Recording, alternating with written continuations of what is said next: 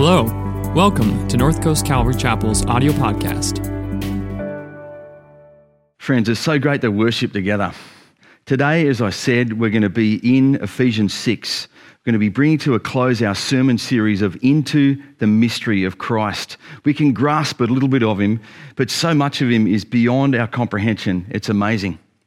Last week, we talked about the battle going on within us the, the civil war that's going on within us when it comes to godly submission and all that that entails. Today, we're not looking at the battle within, we're looking at the battle without.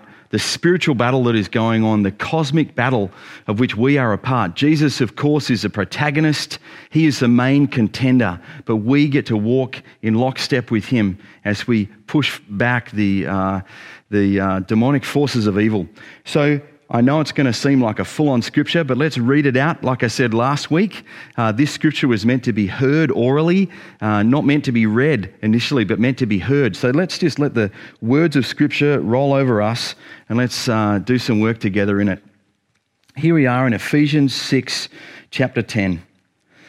Finally, be strong in the Lord and in his mighty power. Put on the full armor of God so that you can take your stand against the devil's schemes. For our struggle is not against flesh and blood, but against the rulers, against the authorities, against the powers of this dark world, and against the spiritual forces of evil in the heavenly realms. Therefore, put on the full armour of God, so that when the day of evil comes, you may be able to stand your ground, and after you have done everything, to stand. Stand firm then, with the belt of truth buckled around your waist, with the breastplate of righteousness in place, and with your feet fitted with the readiness that comes from the gospel of peace. In addition to all this, take up the shield of faith with which you can extinguish the flaming arrows of the evil one. Take the helmet of salvation and the sword of the Spirit, which is the word of God, and pray in the Spirit on all occasions with all kinds of prayers and requests. With this in mind, be alert and always keep on praying for all the Lord's people. Pray also for me that whenever I speak, words may be given me, so that I will fearlessly make known the mystery of the gospel, for which I am an ambassador in chains. Pray that I may declare it fearlessly as I should. God, as we come to your word today, I just ask that we would come with a, a fresh look at it. God, we'd not be bound up by uh, our own thinking, by past interpretations of it. I ask that we'd come to you, we'd learn from you, and we get to do it together. God, let my thoughts drift away. We want your thoughts to be paramount here. We love you and we praise you in Jesus' name. Amen. Now, a number of years ago, my wife and I bought our first house. We had no business buying a house. We'd been missionaries and church planters for a long time. But through this string of miracles, God provided for this house. It was amazing.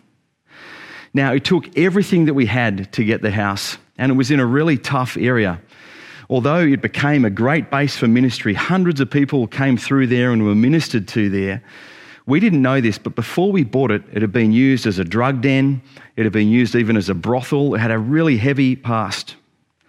On the day that we found out that we got the house, we rode down on our bicycles. We didn't even have a car because we'd sold our car for the deposit we rode down on our bicycles and we were there kind of in the garage and we started praying over it.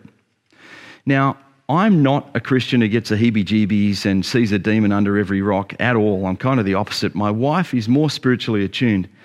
But there's no question, on that day, we felt this. We started praying there, we felt some sort of spiritual force or something malevolent and evil that was fleeing.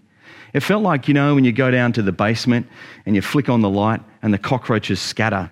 That's just what it felt like. Friends, if you forget anything else that I say today, remember this that when Jesus comes in, demonic forces and evil has to flee. If you forget everything else, just remember that and we'll be fine. This passage begins with finally. Now, I know some of you are eye rolling. I've only got one word in, but I want to say that, that this passage that, were, that we read before often we kind of write it off as something that just kids' church people do. They sing the songs about the armour of God and so on. I just want you to know that, that no, this is a very powerful scripture for all of us. It was a ubiquitous image. Paul in prison in Rome would have seen many Roman soldiers, and even the people in Ephesus would have seen them, seen them very frequently. This would have been a reminder to them about this message that Paul, remember, they were hearing it orally. He wanted to give them a word picture, something they could grab, something that would be current, something that would be uh, a good reminder to them. So it's not just for kids, but neither can we write it off as something that is just kind of a, a weird kind of postscript for the nutty kind of demon hunters among us, the Van Helsings who go and fight the demons with our gigantic study Bibles and our, our weird websites. No, no, no, we can't write it off so easily as that. This, in fact, is a culmination of all the themes that have uh, flowed through the letter of Ephesians as we've been studying it. it. Talks about the supremacy of Christ, it talks about cosmic reconciliation. Embedded in here are, are words of holistic, radical followership of Jesus Christ. Finally, it says, Be strong in the Lord and in his mighty power.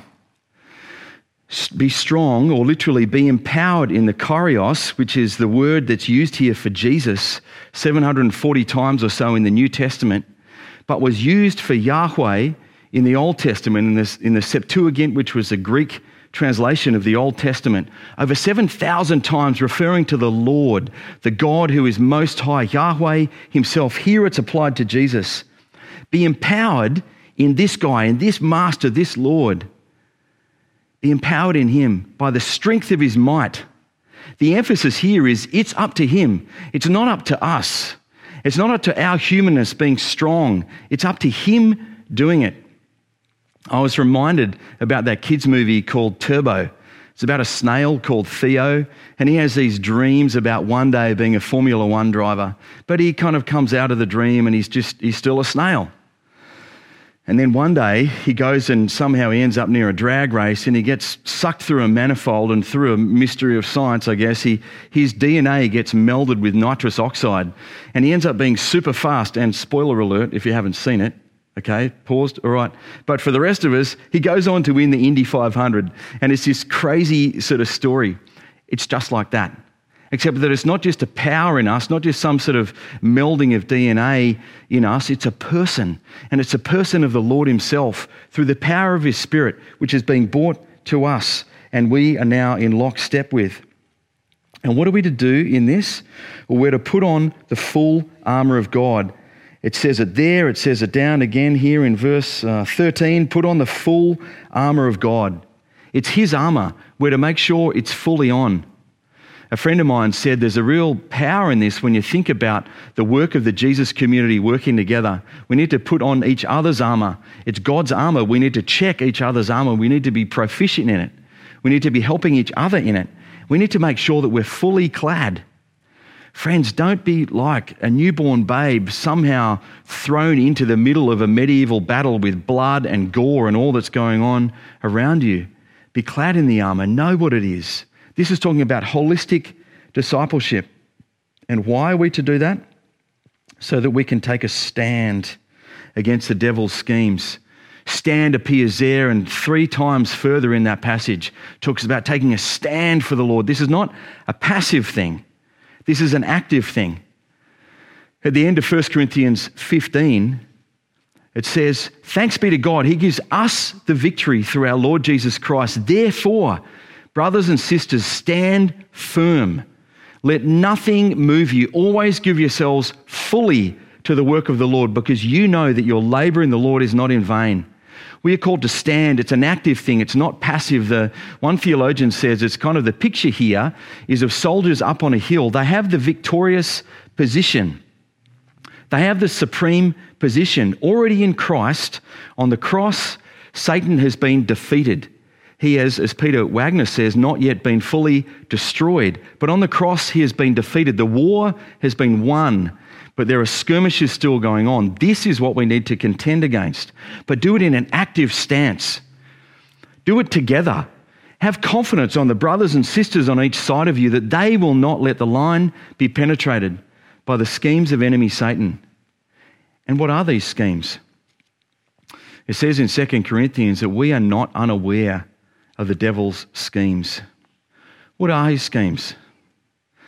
A theologian called Henry says that Satan is most powerfully present where he's either denied, where he's forgotten, where he is unexpected, or where he is unnoticed. Friends, the primary method that Satan has for gaining power is camouflage, to make us think that he doesn't even exist. As I travel about the world for my role with our church, I go to a lot of cultures and mostly around the world as I travel. They don't question whether Satan exists or whether the powers of, of the dark world exist. They're like, yeah, of course. The question for them is, is Jesus stronger? And the answer, of course, is categorically yes. But here in the West, with our you know, arrogance and our intellectualism, we've kind of put so many layers over the top, top of things that Satan can kind of he can kind of fly under the radar. We deny him. Some people even deny that he exists. Friends, make no mistake, he is a real enemy and he is out and he is after you. But for Jesus, you should be very frightened. But for Jesus, all hope would be lost. But for Jesus, we would be in all sorts of problems. We, in fact, would be toast. But in Jesus, we can overcome him. But he's scheming. Don't be unaware of his schemes. Rye, a couple of weeks ago, mentioned that documentary called A Social Dilemma about how these logarithms are getting smarter and smarter about how to manipulate us. Every time you click on, you know, red Ferrari rather than yellow Ferrari, it goes, oh, I see. He has a preference for that in the good and the bad, click, click, click, smarter, smarter, smarter. Every time we make a decision, it's getting smarter about how to manipulate us. Satan is exactly the same. If you're wondering and you're new to the whole church thing, where Satan comes from, actually, the Bible uh, implies that he was originally the worship leader in heaven. He was certainly an angel, but he started becoming prideful. John Calvin said that pride is the mother of all sins and it's pregnant with every other sin he started to think the worship should come my way. It shouldn't be going to God. It should be a little bit, just a little bit even coming to me. And because of that, he was cast out of heaven.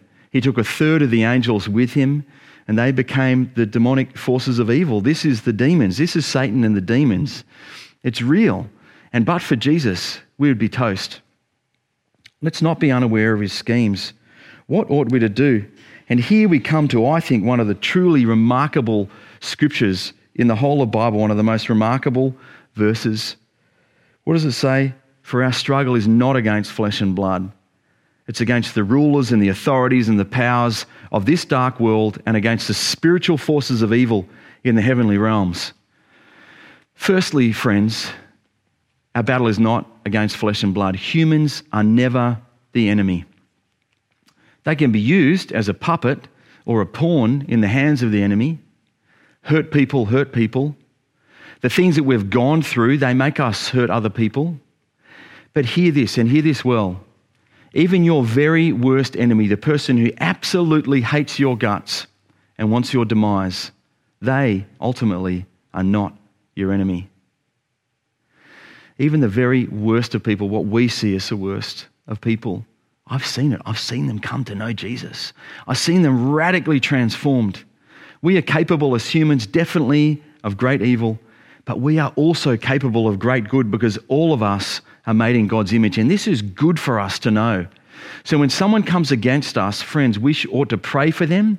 We ought to pray whether it's through gritted teeth or with a happy heart, but both, ideally getting to the latter, that we can pray that God would bless them, that He would draw them to His side because they are not the enemy. But then it goes on and it talks about what our enemy is the spiritual forces of evil in the heavenly realms. This is a clear reference to the demonic, to Satan and his demons who are coming against us. And friends, we need to be aware of that. But there's more nuance going on here than at first glance we would think. A guy called Lesslie Newbigin, who was an amazing um, missionary out in India uh, and saw some amazing things happen, he, he came back to the West and he wrote a lot of our uh, stuff, our thinking on missional church, doing missions in the West comes from him. But he talks about the powers and principalities. It's here and elsewhere in Paul's letters. And he says that actually, yes, of course it's the demonic forces, of course it's that, and yet also in Scripture it's more of a neutral term as well. It can be other things. It can be cultural institutions, cultural powers, governments, and so on that, that we set up. He even says, and I think he's right, that it can be something that in and of itself is a neutral thing or even a good thing. He cites the law, the law of the Old Testament, as something, how could that be bad? He talks about this idea of absolutizing. When we absolutize something that is merely good but is not the ultimate thing, then it can be used for ill. You know, the people who crucified Jesus believed that they were abiding by the Old Testament law. What about something like nationalism? Now, I love this country that has adopted me and I've adopted. I love it. But, friends, make no mistake, we are not American Christians. We are followers of Jesus, and it's a far distant second. We can pray and work for the blessing and the shalom of this nation. But don't wrap the cross in a flag. Even something good, when it's absolutized, can become evil. Another thing that uh, was brought out of this was by a guy called Dean Sherman who worked with YWAM. And he talks about the spirit of this world. In 2 Corinthians, it says, We haven't received the spirit of this world. We've received the spirit who is from God, that we can understand the things freely given us by God. Because you see, Satan is called the ruler of this world in Scripture. We're children of God, but the whole world lies under the power of the evil one, it says in 1 John 5. How can that be? He's even called the God of this world, small g. This guy, Dean Sherman, says that actually we need to think about it like this that whenever we think that we are insufficiently loved by God, we are, with osmotic borders, giving in to the system of this world's thinking. It's a worldview thing. It's something that has to do with our philosophy, our understanding. He says, You can never add anything to your title before the Lord. You're a beloved daughter, a beloved son of God Himself. Now, this is hard because we always want to do things. We always want to somehow prove ourselves, somehow show that we're worthy in some sense to God. At the Bible college my wife and I used to lead, the students used to say, Nick, you never let us call you pastor. You never let us call you doctor. You never let any of these things. And I said, guys, that's right. I said, I, I'm a pastor, but, but pastoring is, is a verb, it's not a noun. I love to shepherd people, but don't ever call me that. I don't call you bricklayer Bob or accountant Sally. That would just be ridiculous. It's what you do, it's not who you are. And I said, if you want to, you can call me by my real title. And of course, at this moment, their ears prick up. They're like, what the heck is that? And I said, if you want, you can call me Nick, beloved son of the Most High God. Will sound pretty weird, a bit culty, but if you want to, you can go there. But you get what I'm saying, friends. You are beloved in Him. You are called in Him. You are empowered in Him to be a contender. Don't think that you need to prove yourself. So, why are we to do all this? We're to stand against these things, and we're to put on the full armor of God so that when the day of evil comes, you notice it doesn't say if, it says when. Satan is coming for you, and certainly Armageddon and all the stuff that's in the, the last you know, chapter of the Bible in Revelation, that's coming. But this is talking about the very present reality that we have. Remember, I said on the cross, Jesus defeated Satan. But Satan is not yet fully destroyed. He is out and about. He is prowling around like a roaring lion looking for someone to devour and he'll devour the soldiers that are out by themselves, the lone soldiers. He'll devour the soldiers who are inexpert, inadept, they, they, or uh, inept. They don't know how to, to use their armor. That's who he's going to go after. He's coming for you. And what are we to do? Well, here we come to the great passage. And this is so rich and it's so amazing, and it's not just for kids. It talks about the spiritual armor of God. Stand firm then. There it is. Stand firm with what? The belt of truth buckled around your waist. You know, like those muscle builders who just pump the stuff, and you know, we used to say they're like a balloon full of walnuts, and they've got that huge belt on that girds their loins. The belt of truth, the truth of God saying, I love you, you are my beloved. And learning to discern that from the whispers of enemy Satan, who will say, You are not enough. Did Jesus really die on the cross for your sin and your shame? Really? Seems too crazy to imagine. We need to discern and ignore the whispers of the enemy. And we need to hear the words of God. Even this week with a workmate, we were talking, and I could sense that they had been listening to the whispers of enemy Satan. And I just came out and I said, You need to know that's not true. That's not who you are. That's not how God sees you. That's not how any of us see you. You are loved the belt of truth buckled around our waist. What else? A breastplate of righteousness that only someone else can actually buckle on for us. This is a breastplate that covers our heart. I've heard people say it's not on our back because we're not running away from the battle, it's on our front because we are there. We are engaging in the battle, front on. But our sense of self, the seat of our being, what does it go on to say here? Um, our feet fitted with a readiness that comes from the gospel of peace. The Roman soldiers, who remember, this is a reminder of, this is a walking daily reminder probably for those hearing this letter, they would have looked at their shoes or they were sandals and they had nails driven through the leather for strength, but also for grip so that they could be gripping and standing. And this is the gospel of peace. Friends, we're always to be ready to give uh, every reason for the hope that we have, and we're to do it with gentleness and respect. Friends, don't listen to the enemy's lies who says you sharing the gospel and sharing the life of Christ is going to fall on deaf ears. Sometimes it might. But, friends, we get to share the gospel of truth, not in a weird Bible bashy way, but in a way that is real, in a way that is authentic. When we're out surfing, when we're at the coffee shop, when we're at work, because that's who we are. We're followers of Jesus. And we have on his armor, we're to take the helmet of salvation. You know, this for me always reminds me of Romans 12 2, where it says that we're not to conform to the patterns of this world, we're to be transformed by the renewing of our mind, because then we can test and approve what God's will is, his good, pleasing, and perfect will for us, his specific will for us. If we allow our minds to be transformed by the word and by Christian community, we can move forward in confidence in who we are in Him. And lastly, the sword of the Spirit. Now, you, will notice that this is the only offensive weapon that is there. But this is something that, that we pull out of our scabbard. Friends, this is something it says in, in uh, Hebrews 4. It says that the Word of God is living and active and it, and it penetrates us and divides our soul and our spirit and our joints and our marrow and it judges the thoughts and attitudes of the heart.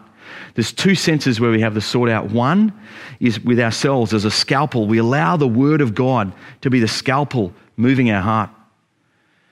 And the other thing is, we need to have it out, kind of like the orc sword that Frodo or Bilbo had, both of them had. It would glow when the enemy is near.